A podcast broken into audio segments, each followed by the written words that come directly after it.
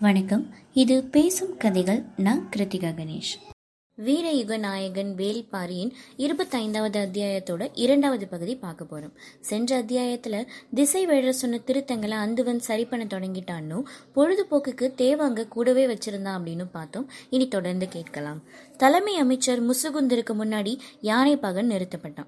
அப்ப வெள்ளிக்கொண்டா சொன்னார் பாண்டிய நாட்டோட பெருவிழா நடந்துகிட்டு இருக்கிற இந்த நேரத்துல இந்த சிக்கல் தொடர்பாக விசாரிக்க நீங்களே வரணுமா? அப்படின்னு கேட்கிறார் முசுகுந்தர் சொன்னார் இப்படி ஒரு கோர நிகழ்வு நடந்திருக்கிறது நமக்கு மேல இருக்கிறவங்களுக்கு தெரியாது. ஆனா கீழ்நிலை வீரர்கள் காதோடு காதாக இதைத்தான் பேசிக்கிட்டு இருப்பாங்க. இப்போதே இதை பத்தி விசாரிச்சு தண்டனை கொடுத்தா அந்த வீரர்களோட காதுகள்ல தானா இது போய் சேர்ந்துடும். விழா காலத்துல கூட ஒழுங்கு உறுதிப்படுத்துறது ரொம்ப முக்கியம். அதுக்கு தேவையான பய உணர்வை ஊட்ட இது ஒரு நல்ல வாய்ப்பு. அதையே தவற விடணும்? அப்படின்னு சொல்றார். நிர்வாகத்தை நடத்தி செல்லும் மூதறிவாளர் முசுகுந்தர் அப்படிங்கிறது அவரோட ஒவ்வொரு செயல்லையும் வெளிப்படுறதா எண்ணி மகிழ்ந்தார் வெள்ளி கொண்டார் சாகலைவன் பாகன் மேல குற்றம் சுமத்த ஆரம்பிச்சான். யானையை விட்டு பாகனும் கப்பலை விட்டு மீகானும் தப்பிக்க அனுமதி கிடையாது. இது பாண்டிய நாட்டோட விதி. அதை நீ மீறி இருக்கிற அப்படின்னு சொன்னான். நான் என்னை காப்பாத்திக்கிறதுக்காக தப்பிக்கல. அதை காப்பாத்துறதுக்கு தான் முயற்சி பண்ணேன் அப்படின்னு பாகன் சொன்னான். மதம் கொண்ட யானையை எப்படி காப்பாற்ற முடியும் அப்படின்னு சாகலைவன் கேட்டான். அதுக்கு மதம் பிடிக்கல அப்படின்னு சொன்னான் பாகன். தளபதி மாரையனாதையே கொன்னுச்சு அப்படின்னு கேட்டான். என்னையே அது கொல்லலை அப்படின்னா பாகன். எதிர்கேள்வி எரிச்சலை உண்டு பண்ணுச்சு. கேள்விக்குள்ள இருக்கிற உண்மை பதற்றத்தை கூட்டுனுச்சு. அரை இருட்டுக்குள்ள இருந்து குதிரை பாஞ்சு கண்ணெதிர வந்தா எந்த விலங்கு தான் பயப்படாது? பயத்தால தான் அதை அடிச்சது. மதத்தால இல்லை அப்படின்னு சொன்னா பாகன். உன்னோட விளக்கம் தளபதியோட மரணத்தை நியாயப்படுத்த போதுமானதா இல்லை. அதுவும் இந்த பெருவிழா நடந்து கொண்டிருக்கும் போது ஒருவேளை யானை நெடுந்தெருவுக்குள்ள நுழைஞ்சிருந்தா இழப்பு என்ன ஆயிருக்கும் அப்படின்னு சொன்னான் சாகலைவன். பாகன் சொன்னா என்னோட உத்தரவுகளை அது ஏற்கலையே தவிர அதுக்கு மதம் பிடிக்கல. அதனாலதான் அது கட்டுத்தறியை நோக்கி போணுச்சு. மூணு திருப்பங்களையும் சரியா தான் திரும்பி நடந்துச்சு. மேற்கு வாசல் தளபதி சட்டனை எதிரில் வந்துட்டார். இருட்டில் அவரோட வருகையை நானே எதிர்பார்க்கல. அது வேகம் கொள்ளாம தான் அடிச்சுது. பின்னங்கல்ல மிதிப்பட்டதுனால தான் அவர் செத்தார். அது நிற்காம ஆனால் சரியான திசையை நோக்கி போனதுனால தான் குத்துக்கோலை காதோரம் சொருகிட்டு இறங்கினேன் அதை எளிதில் பிடிச்சிருக்க முடியும். ஆனால் அவசரத்துல எல்லாம் தவறுதலாக நடந்துருச்சு அப்படின்னு சொன்னான். நீ நடந்துக்கிட்டது தான் தவறு. அதை ஏற்காம எல்லாத்தின் மீதும் பழி சுமத்தாத அப்படின்னு சொன்னா சாகலைவன். பாகனோட எதிர்குற்ற கேட்டுக்கொண்டிருந்த முசுகுந்தர் சொன்னார் பாண்டிய நாட்டோட பெருவிழா நடந்து கொண்டிருக்கிற இந்த வேலையில மத்தவங்களுக்கு தெரியாம விசாரிச்சு கொண்டுட்டு இருக்கோம் விசாரணையை கூட குற்றத்தோட பகுதியா நீ மாத்திட்ட. நீ இழைத்த குற்றம் அன்னையோட நிக்கல. இன்னைக்கும் தொடருது அப்படின்னு சொன்னார். முசுகுந்தரோட சொல்லால அதிர்ச்சி அடைந்த அல்லங்கீரன் இனியும் பேசாம இருக்கிறது முறை கிடையாது அப்படின்னு முடிவு பண்ணார். எப்போதுமே கட்டுப்பாட்டுக்குள்ள அடங்காத பெரும் கிழவன் அல்லங்கீரன். அவன் பேச ஆரம்பிச்சதும் விசாரணையோட சூழலே மாறிடுச்சு. அல்லங்கீரன் சாகலைவனை பார்த்து சொல்றான் வந்திருக்கிற மண்ணீட்டாளர்கள் அவசரமா அனுமதிக்கப்பட வேண்டியவங்கிறத மாரையன் உணர்ந்திருந்தான். ஆனா கோட்டக்கதவை அவனால திறந்து விட முடியல. எல்லா அதிகாரங்களையும் காமக்கிழத்தியோட படுக்கறைக்குள்ள வச்சுக்கிட்டு நீ இருந்த அதுதான் சிக்கலுக்கு காரணமே அப்படின்னு சொல்றான். அல்லங்கீரனோட குற்றச்சாட்டு சாகலைவனோட முகத்துக்கு நேரா எகிர்னுது அவனுக்கு கதவை திறக்கிற அதிகாரம் இருந்திருந்தா இரவு நிலையுணவு கொடுக்கறதுக்கு முன்னாடியே கட்டுத்தறிக்கு செய்தி சொல்லியிருப்பான்.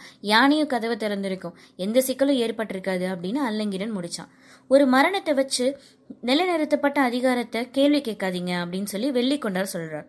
மாரையன் கதவை திறக்க அவ்வளவு முயன்ற போதும் சாகலைவன் காமக்கிழத்தியோட கட்டில விட்டு அகலாம இருந்ததுதான் அதிகாரத்தோட கோர வடிவம். நான் அதை தான் கேள்வி கேட்கிறேன் அப்படின்னு சொன்னா அல்லங்கிரன். எல்லாம் தெரிஞ்சுதான் விதிகள் வகுக்கப்பட்டிருக்கு. அதை கேள்விக்கு உட்படுத்துற அதிகாரம் யாருக்கும் கிடையாது அப்படின்னு வெள்ளிக்கொண்டார் சொல்றார் அல்லங்கீரன் சொன்னா அறிவாலும் குணத்தாலும் எடுக்க வேண்டிய முடிவை விதிகளாலும் கட்டளைகளாலும் எடுக்க முடியாது. மனிதன் எடுக்க வேண்டிய முடிவை சட்டத்தோட கையில ஒப்படைக்கிறது அறிவீனம் அப்படின்னு சொல்றான். அவ்வளவு நேரமும் பேச்சை கேட்டுக்கிட்டு இருந்த முசுகுந்தர் கொஞ்சம் ஆவேசத்தோட தலையிட்டார். கட்டளைகளால கட்டி எழுப்பப்படுறது தான் அரசாட்சி. அதோட உறுப்புகள் அனைத்தும் உத்தரவுகளால் மட்டுமே இயங்கணும். முடிவெடுக்கிற அதிகாரத்தை இழக்கிறது மூலமே எல்லாருக்குமான சிறந்த முடிவு கிடைக்குது. எல்லார் கையிலயும் அதிகாரம் இருந்தா எல்லாம் அழிஞ்சுதான் போயிடும் அப்படின்னு சொல்றார்.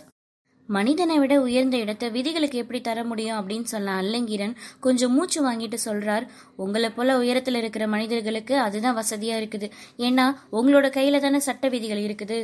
அதுக்கு தான் கண்ணு காதுன்னு எதுவுமே கிடையாது. கையில எடுக்கிறவனுக்கு தகுந்த கையுறைகள் தானே சட்ட விதிகள் அப்படின்னு சொல்றான். கிழவனை இன்னும் பேச விடக்கூடாது அப்படின்னு முசுகுந்தனுக்கு தோன்றியது. இந்த மாநகரம் சட்ட விதிகளால பதப்படுத்தப்பட்டிருக்குது. அந்த பக்குவத்தை குலைக்க நினைக்கிறத அனுமதிக்க முடியாது அப்படின்னு சொல்றார் முசுகுந்தர். அல்லங்கிடன் சொன்னான். முளைத்தது விளையும் விளைந்தது கனியும். அதுக்கு எதிரா எது ஒன்றையும் பக்குவப்படுத்தி விளைய வைக்கவும் முடியாது பதப்படுத்தி கனிய வைக்கவும் முடியாது. அதுதான் இயற்கை அப்படின்னு சொல்றான். இயற்கையை ஆள்வதற்காக தான் வெல்ல முயல்கிறோம். வெல்றதுக்காக தான் அழிக்க முயற்சி பண்றோம். அந்த அழிவு தான் அரசாட்சியோட சாட்சி அப்படின்னு கணீர்னு சொல்றார் முசுகுந்தர். முசுகுந்தர் அடுத்து என்ன சொல்ல போறார் அப்படிங்கறது அல்லங்கிரனுக்கு நல்லா தெரியும். அதனால அவனே முந்திக்கிட்டு சொல்றான் மதமற்ற யானையை நான் தான் கொன்னேன். அதோட வால் மேல் தூக்காம இருக்கிறத கவனிக்காம பெரிய தவறு செஞ்சது நான் தான். எனக்கான தண்டனையும் சேர்த்து சொல்லிடுங்க அப்படின்னு சொல்றான். நீதான் விதிகளின்படி முடிவு சிறப்பா நிறைவேற்றியிருக்க.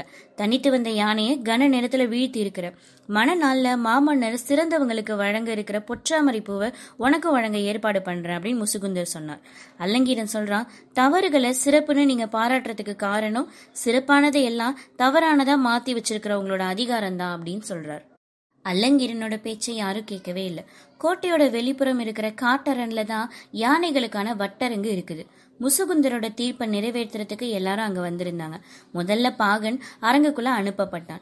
இன்னும் கொஞ்ச நேரத்துல யானை உள்ள நுழையும். சுழல் அரங்குல யானை கிட்ட தப்பிச்சு பாகன் ஓடணும். அவன் ஓடி தப்பிச்சுட்டா குற்றமற்றவன். மிதிப்பட்டு செத்தா பாவமற்றவன். இதுதான் போட்டியோட விதி. போட்டி தொடங்க இன்னும் நேரம் இருந்தது. அதே சமயம் முடிவு எல்லாருக்கும் தெரிஞ்சே இருந்தது. அரண்மனையோட வளாகத்துல ரொம்ப பழமையான மாளிகை ஒன்று உண்டு. அதுக்கு பேர் பாசிலை அரங்கு. பச்சை நிற மணிக்கற்கள் பதிக்கப்பட்ட அரங்கு. எந்த ஒரு நல்ல விஷயத்தையும் பாண்டியர் கொடி அங்கதான் தொடங்கும். இந்த திருமணத்தோட முதல் நிகழ்வும் அங்கதான் தொடங்க இருந்துச்சு. அரச குடும்பத்தினர் மட்டுமே இதுல பங்கெடுத்துக்கிட்டாங்க. வேற யாருக்கும் அனுமதி கிடையாது. குடும்பத்தினர் அல்லாத ஒரே ஒருவர் திசைவேடர் மட்டும்தான். மாமன்னர் குலசேகர பாண்டியனும் சூழ்கடல் முதுவனும் இணைந்து அரங்குக்குள்ள நுழையிறாங்க. தொடர்ந்து புதிய வெப்பன் வந்தான். கொஞ்சம் குறைவான உயரம் ஆனா வலிமை மிகுந்த உடல்வாகு முழு அலங்காரத்தோட வந்த அவன் தந்தையின் அருகில் வந்து இருக்கையில அமர்ந்தான்.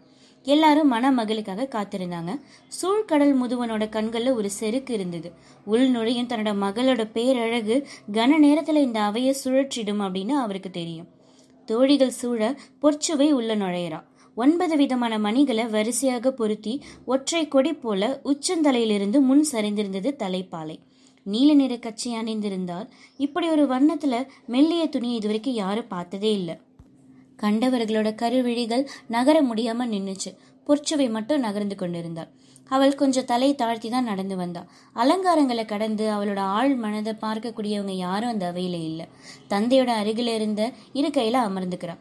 அவள் அதிக ஆபரணங்களை அணியல. ஆனா அணிந்திருந்த எந்த ஒன்றையும் இதுக்கு முன்னாடி யாரும் பார்த்ததே இல்லை. பாண்டிமாதேவியோட தோழிகள் பேசிக்கிட்டாங்க. பெரும் வணிகனோட மகள். ஆனா அவள் கழுத்துல ஒற்றை அணிமாலையே அணிந்திருக்கிறா. அதுல ஒற்றை முத்து மட்டுமே இருக்குதே ஏன் அப்படின்னு. இடம்புரி சங்கு ஆயிரம் சூழ்ந்ததுதான் வலம்புரி சங்கு. வலம்புரி சங்கு ஆயிரத்துல ஒண்ணுதான் வலை நிலையில இருக்கும். அதை கொண்டுதான் அணி செய்ய முடியுமா? அந்த சிறப்பு கண்ட வலம்புரி சங்கு இது வரைக்கும் கடல்ல இருந்து ரெண்டு மட்டும்தான் எடுக்கப்பட்டிருக்குது. அதுல ஒண்ணு எவன அரசியாரோட தலைமுடியில இருக்குதா இன்னொன்னு பொற்சவையோட கழுத்துல இருக்குதா அப்படின்னு அவங்களுக்கு மறுமொழி கிடைச்சது. அந்த மறுமொழி காதோடு காதாக சுத்தி வந்தது. அதுக்கப்புறம் அரங்கு முழுவதும் இதே பேச்சாயிடுச்சு. மின்னும் மின் தட்டுல மஞ்சள் கிழங்கு வட்ட வடிவத்தில் அமைக்கப்பட்டு நடுவில் வெற்றிலை வைக்கப்பட்டிருந்தது. குலசேகர பாண்டியன் அதை சூழ்கடல் முடுகன் கிட்ட வழங்குறான். அதை பெற்றுக்கொண்ட சூழ்கடல் முதுவன் தங்களோட வழக்கப்படி பொன்னிற தட்டை வழங்குறான். அதுலேயும் மஞ்சள் சூழ நடுவில் வெற்றிலை இருந்தது. முன்னொரு மரபுப்படி இருவரும் வெற்றிலை மாற்றி மனமுடி வாக்களித்தாங்க. முறைப்படி மணவிழா இந்த கணத்திலிருந்து தொடங்குது. ரெண்டு மாதங்கள்ல ஆறு நிகழ்வுகளா அது நிகழும். நிறைவாக மணமாலை சூடலுடன் விழா நிறைவு பெறும். வீரயுக நாயகன் வேல்பாரியோட இருபத்தைந்தாவது அத்தியாயத்தின் இரண்டாவது பகுதி முடிவு பெற்றது. பேரழியோட வேட்டையை பத்தி அடுத்த அத்தியாயத்துல பார்க்கலாம். நன்றி.